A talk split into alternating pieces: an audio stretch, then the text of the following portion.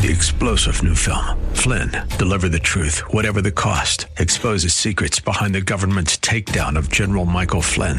Flynn knew what the intel world had been up to. He ordered the first audit of the use of contractors. This set off alarm bells. He told the truth. He was the most dangerous person for Donald Trump to hire. They had to get rid of Flynn.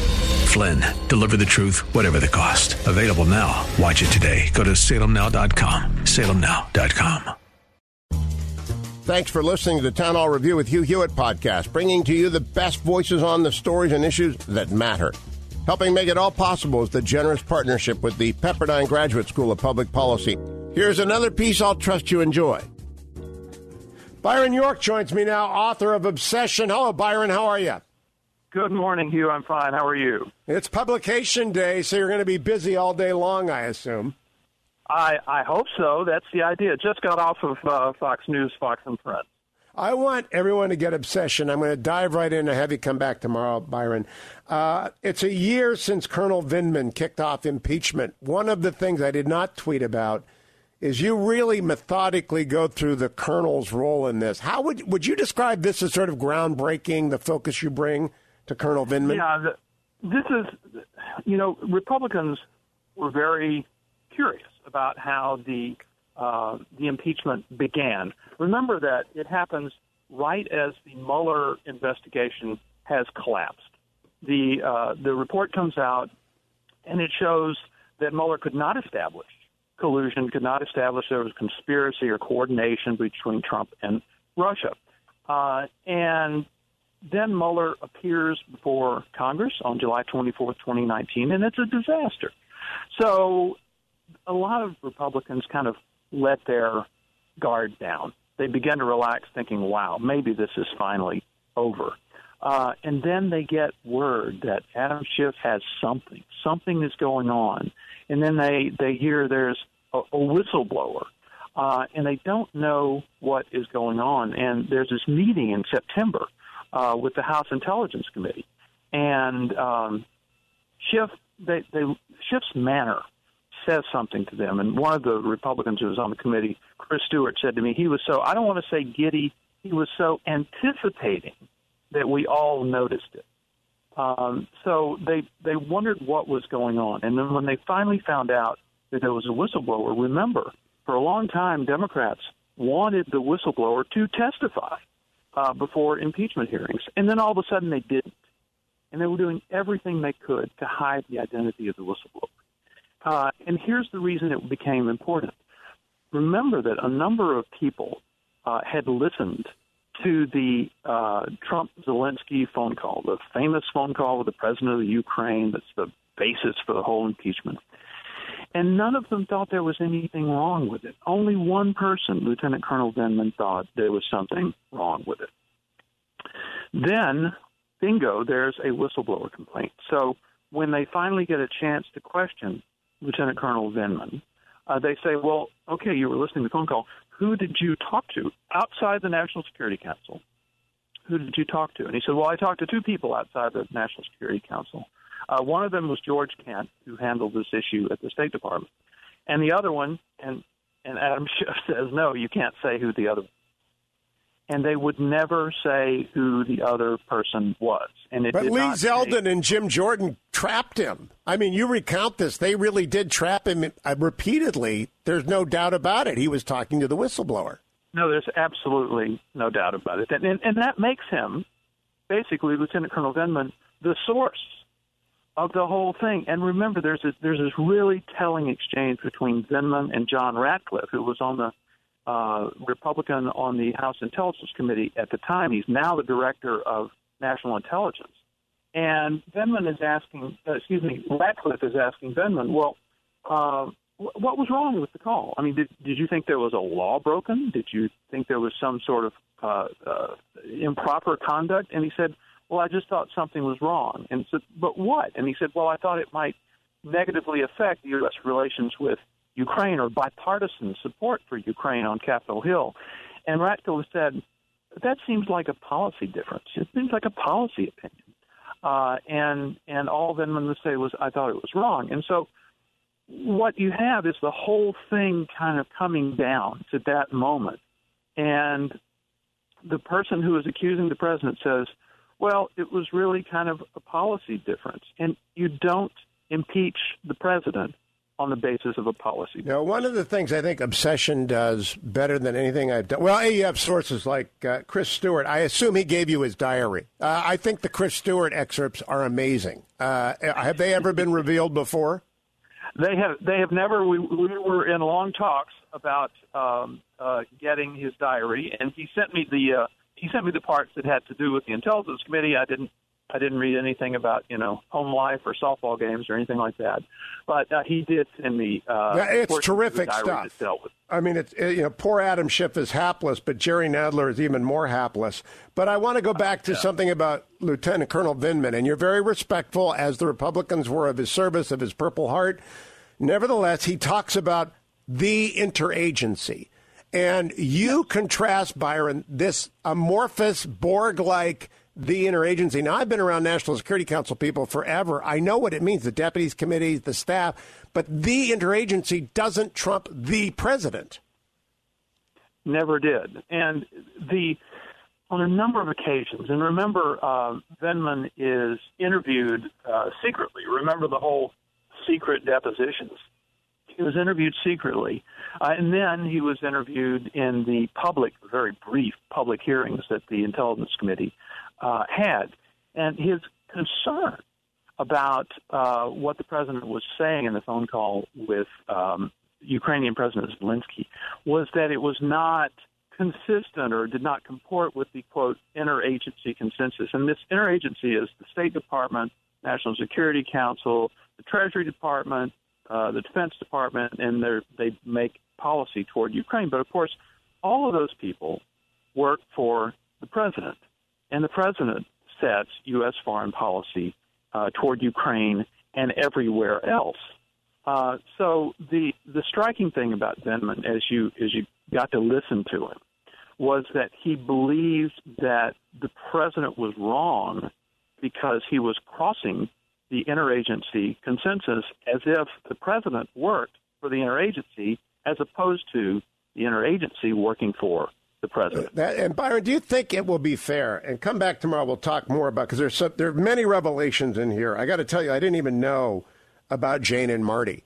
I didn't know about Jane and Marty until I read Obsession. I, am assured I'm not the only person, but on Vindman, do you think it will become known as the Vindman impeachment? Because by the time I'm done reading Obsession, I think to myself, this all would not have happened. We would not have been missing Wuhan in December and January except for the actions of Colonel Vindman in September.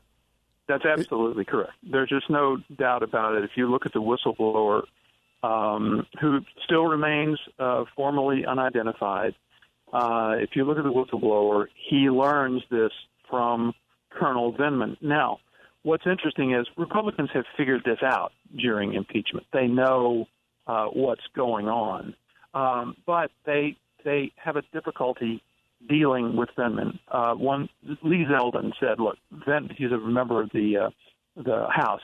Vindman was the person on the call who went to the whistleblower after the call to give the whistleblower the information he needed to file his complaint.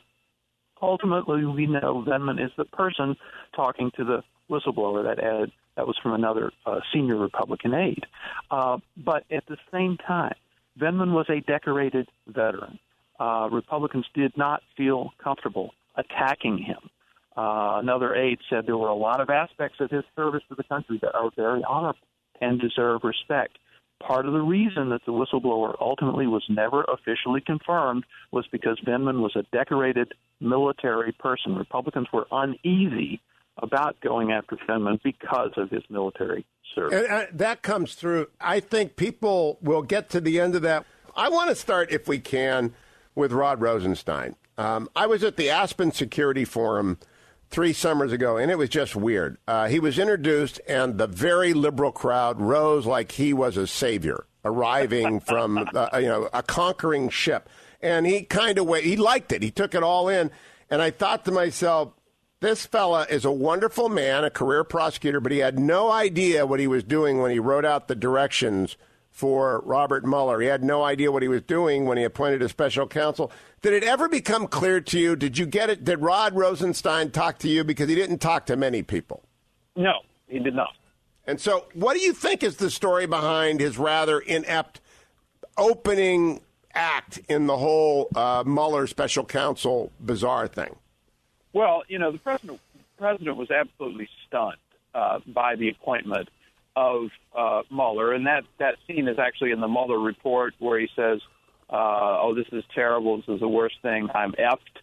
Um, and I, I think it's been widely uh, misunderstood, for example. Uh, but the point is, is he felt he felt um, sandbagged by Rod Rosenstein, and I I think Rosenstein's behavior. Remember the discussing the possibility of wearing a wire uh, yes. into the Oval Office to to to secretly record the president, or the possibility of going to others in the cabinet. He was not, you know, um, uh, the the uh, attorney general, but he still thought about going to others in the cabinet to to gauge support for a 25th Amendment uh, effort to remove the president. I mean, this is this was really not just kind of crazy, but also ham-handed. But uh, after Jeff Sessions recused himself, and remember that's that's something that President Trump will never, ever, ever uh, forgive Sessions for. Uh, after Sessions recused himself, Rosenstein was the guy who made these decisions. And when he did so, he did so against a backdrop that was not neutral. And I like the fact, I think I told you via text message this weekend, in Obsession, you review the fact that James Comey, before he was the director of the FBI, had Rod Rosenstein's job, Deputy Attorney General. And when he was in that job, James Comey was presented with a case that was even thinner than the case for impeachment on uh, Russia. And that was the Scooter Libby case, which wasn't about Scooter Libby. And he appointed a friend, Patrick Fitzgerald. Would you remind people what happened there? Because it, it really still burns my chaps what Fitzgerald did and why Comey let him do it. Yeah, well, there was a there was a big controversy. Obviously, there was a huge controversy over the Iraq War, and uh, opposition to the war was kind of getting its act together. And uh, George W. Bush, in his State of the Union, uh, had said that Iraq uh, had sought yellow cake uranium, an element of nuclear weapons, in Africa. That was it. It was called the 16 words. It was one sentence. And um, what happened was uh, the CIA CIA appointed a man named Joe Wilson. He was a former uh, ambassador to an African country to go over to uh, Africa and, and look for evidence of this uh, yellow cake story. And he comes back and he publishes a story in the New York Times saying he didn't find any yellow cake in Africa, and the president was lying to his teeth in the in the uh, the State of the Union. And so this causes an uproar. Uh, and uh, the people in the White House say, "Who is this guy? This Joe Wilson guy? Who is it?" And and they learned that his wife was a CIA operative, a woman named Valerie Plame. Uh, and Robert Novak, the late Robert Novak, the conservative columnist, uh, published uh, a column saying, "Well, you know, they were wondering why in the world uh, this this Wilson guy went to Africa, and it was his wife, who's a CIA operative, and um, a man named uh, David Corn, who's a reporter uh, for uh, Mother Jones uh, at the time, just starts yelling, "Oh my God!" Uh, Valerie Plame is a, is a is a covert operative. She's undercover at the CIA, and the president has, uh, or uh, uh, Robert Novak has outed a secret CIA agent, and she's going to be in danger of her life. And this is classified information, and it could be treason. What happens is uh, they appoint uh, the Democrats, Charles Schumer, and everybody start yelling about this and a special counsel is appointed. And and uh, and James Comey is the deputy attorney general at the time, and uh, he's the one who appoints his friend Patrick Fitzgerald to be the uh, special counsel. Now, there was a man named Richard Armitage who was a close associate of Colin Powell. He was in the uh, the State Department, and he is the one who told Novak about Valerie Plame's identity. And privately, he told investigators that. They knew from the very beginning who leaked her identity, and yet, and yet, the special counsel's investigation went on for three years was very damaging to the Bush administration, and it came up with nothing. And in the end, they charged Scooter Libby, who was Vice President Cheney's chief of staff, with lying to investigators. In other words, a process crime. That's all that happened, but this caused enormous damage to the Bush administration. And, and that, the reason we tell tell this yeah. long story is that's what Trump could see on the day he learns that a special counsel has been appointed for him in Russia. And in fact, that's what happened because after they discovered there was no collusion, which may have taken longer because they didn't have a Richard Armitage to show up and say there was it was me. I colluded with the Russians. Uh, the way Armitage said it was me, I outed Plame. It, took longer to establish there was no collusion, but still it went on. This brings us to Special Counsel Mueller. Now, Byron, I spent, I can't tell you how many times I went on Meet the Press as the, you know, designated conservative panelist and defended special counsel Mueller based upon mutual friends. I don't know him, but many of the people I worked with in the White House counsel's office during the Reagan years, many of the people that I know in the Washington legal establishment swear by the guy. And yet, when you come to the quote of John Dowd, who said that, quote, I lost all respect for Mueller on March 5 as a man, as a Marine, as a lawyer. That's pretty yep. devastating. What did Robert Mueller do on March 5 that sent John Dowd over the moon? Well, uh, the the special counsel and the the White House, the Trump defense team, made a, an unprecedented deal early on in the, in the investigation in uh, June of 2017. I remember Mueller is just appointed on May 17th. So in, about a month later, in June, they have a meeting. And basically, the Trump team says this um, The president wants this investigation over, and he wants it over fast. And you, Robert Mueller, you want cooperation. You want to be able to interview people in the White House. You want documents. Uh, now, most of that is probably covered by executive privilege, and we could fight you. We could take you to court. We could drag this thing out forever. But the president wants it over fast. So here's the deal. We will offer you unprecedented cooperation. You talk to anybody you want to for as long as you want to. We give you all the documents. But in return, we want you to get this thing over fast. And Robert Mueller says, I don't let grass grow under me, which everybody takes as a yes, and they shake hands, and that's the deal. And what happens is Trump keeps up his, keeps his end of the bargain. He uh, he gives them millions and millions of documents. Uh, I should say hundreds of thousands of documents, uh, and he allows everybody to testify before Mueller. Remember the White House counsel, Don. Uh, Don McGahn. I work for the White House counsel, Fred Fielding. I can't believe it still. He testified for 30 hours to um, to Robert Mueller's prosecutor, and he did that because the president raised no objection. So anyway, what happens is Mueller begins uh, his investigation. He's clearly looking for collusion in all the normal places. George Papadopoulos, um, Carter Page, that crazy incident at the Republican convention in 2016. He's not finding. So by the end of the year, the Trump team knows that uh, collusion is a dry hole for the Mueller investigation. And they have this meeting in December, and they say, look, um, uh, we've kept our end of the deal. You haven't found collusion. It's time to wrap it up. And then that at that meeting, Mueller says, I think we need to talk to the president. And that changes everything uh, because it's clear that Mueller is, having failed to find collusion, is now going to search for obstruction. And he's going to need to know the president's state of mind. So they fight about this for a few months. And in this March 5th, 2018 meeting, three months later, you're talking about, um, basically they go over the same issues again. And Mueller says, well, maybe I'll just have to issue a subpoena for the president. And that is when uh, John Dowd smashes his hand on the table and declares, "You want some, you want war. If you do that, you're going to get war, and you're going to lose." Because the Trump team knew that Mueller had failed to establish the underlying allegation in all of this that collusion took place, uh, but he still was pushing ahead. And you explained, by the way, an obsession very well. The underlying collusion requires a predicate that be proven if the subpoena is going to be. I for for a layman, I'm reading it as a lawyer, and I think a layman will understand why they would never have gotten a subpoena if they read Obsession. Even quickly, they'll see it. Byron, I don't know who taught you the law in in a couple of years, but you got it nailed. And Jay Sekulow, who obviously talked to you at length, says on page 164, they kept going to try to get somebody to perjure themselves. Isn't that the succinct summary? That is exactly what the, the question was. They they haven't found collusion, and because of that, they don't really have any reason to go forward, uh, and yet they are.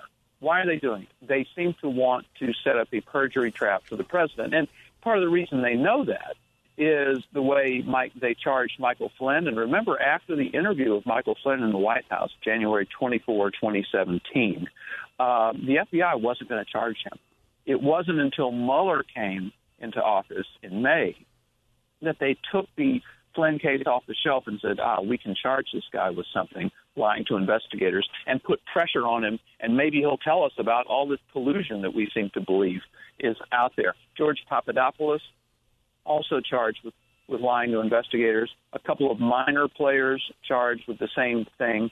And so the Trump team was looking at this and saying, Mueller has no crime. Uh, he can't establish that the crime even occurred, much less who did it. Uh, and yet he's still pushing for this. Uh, and the only reason can be he's hoping to catch the president in a lie, and then that will be the story. My guest is Byron York. I just tweeted out that in his new book, he proves conclusively, I think beyond a shadow of doubt, there ought never to have been a special counsel, and that special counsel Mueller broke his word.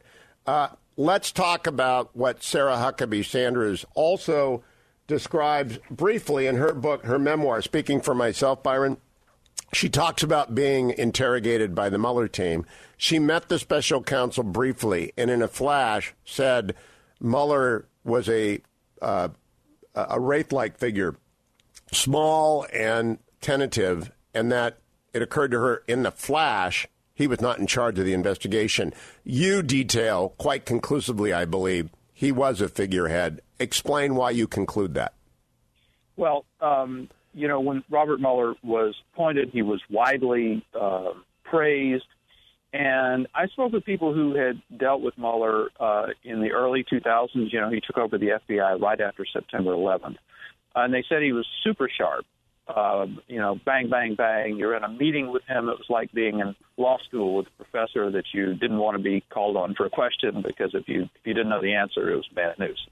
So he was he was super sharp, and clearly the Mueller that we saw on uh, July 24, 2019, who went up to Capitol Hill and testified about his uh, report, was a completely different man. He had he was slow uh, he had a very he had difficult time uh, answering some of the most basic questions, formulating uh, complex sentences. It, it, was it was just he was just a different man, and and uh, a lot of people thought that he had uh, experienced some sort of cognitive decline. So what happened was um, when that happened, a lot of people in the Trump defense went back and they looked over what had happened during the uh, during the investigation and uh, that Mueller's uh, staff would, would very, very rarely let him talk to the Trump team. They couldn't get him on the phone. They didn't see him in person. Rudy Giuliani, who joined the Trump team in uh, April of 2018, had all of one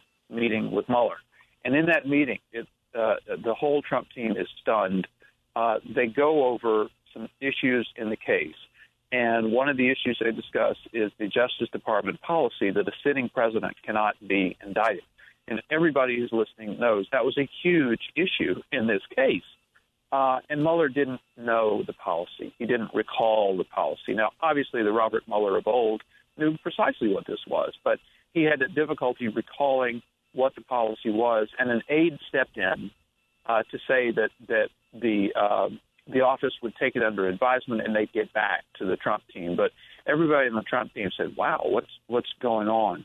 And the the reason this is important, the the fact that Mueller was suffering cognitive decline during the investigation, the reason is important. Remember back to the controversy when he's first appointed, he hires a bunch of uh, Democratic lawyers, some of whom have been big uh, Democratic donors, and the idea is that boy, these these uh, these prosecutors all seem to you know lean on the Democratic side.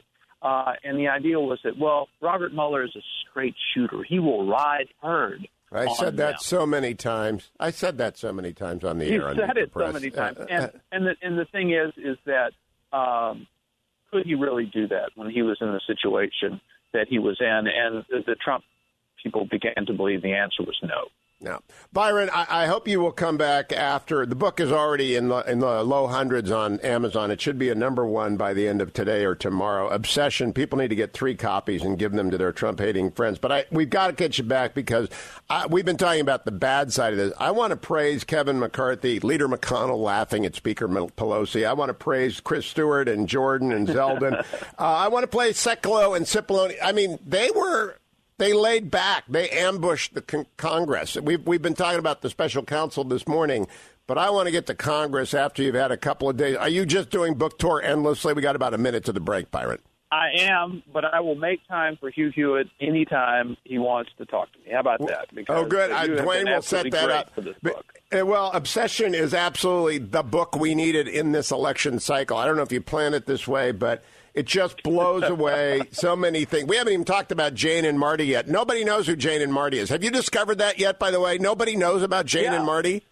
Yeah, and I'm very happy. Uh, you're referring to Jane and Marty Raskin, who are two very, very high level uh, defense lawyers who worked on the husband and wife who worked on the Trump defense.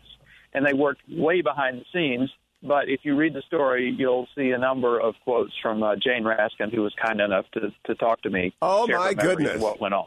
You know, if I ever get in trouble, God forbid, I'm hiring Stephen Larson, who's the retired district court. But if he's not available, I'm hiring Jane and Marty. I, I, when you when we talk next, we'll talk about Jane and Marty. People don't know who Jane and Marty are. We, well, you got to read Byron York's Obsession.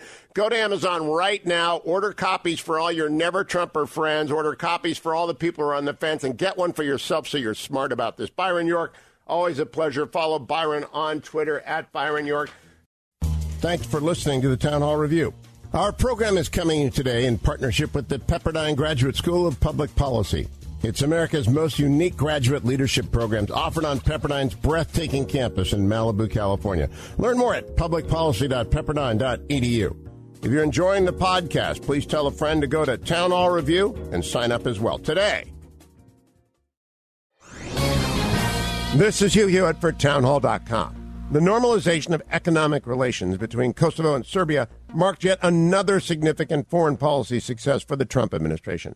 In its aftermath, when President Trump presided over a very important set of handshakes commemorating the deal, the elite media all but ignored the story. To have Kosovo and Serbia put aside generations of enmity and normalize economic relations is a big deal and in itself. But both countries also agreed to take steps to support the momentum for peace in the Middle East generated by the peace treaty between the United Arab Emirates and Israel. More dominoes were falling toward peace. Another may follow soon. So when Ambassador Ric Grenell, the special envoy for Serbia and Kosovo peace negotiation, teed off on a seemingly disinterested media, his frustration was understandable. The electorate is weary of the nonstop anti-Trump alarmism. The American voter needs to pay attention to Trump's real successes, not the media's distraction. I'm Hugh Hewitt.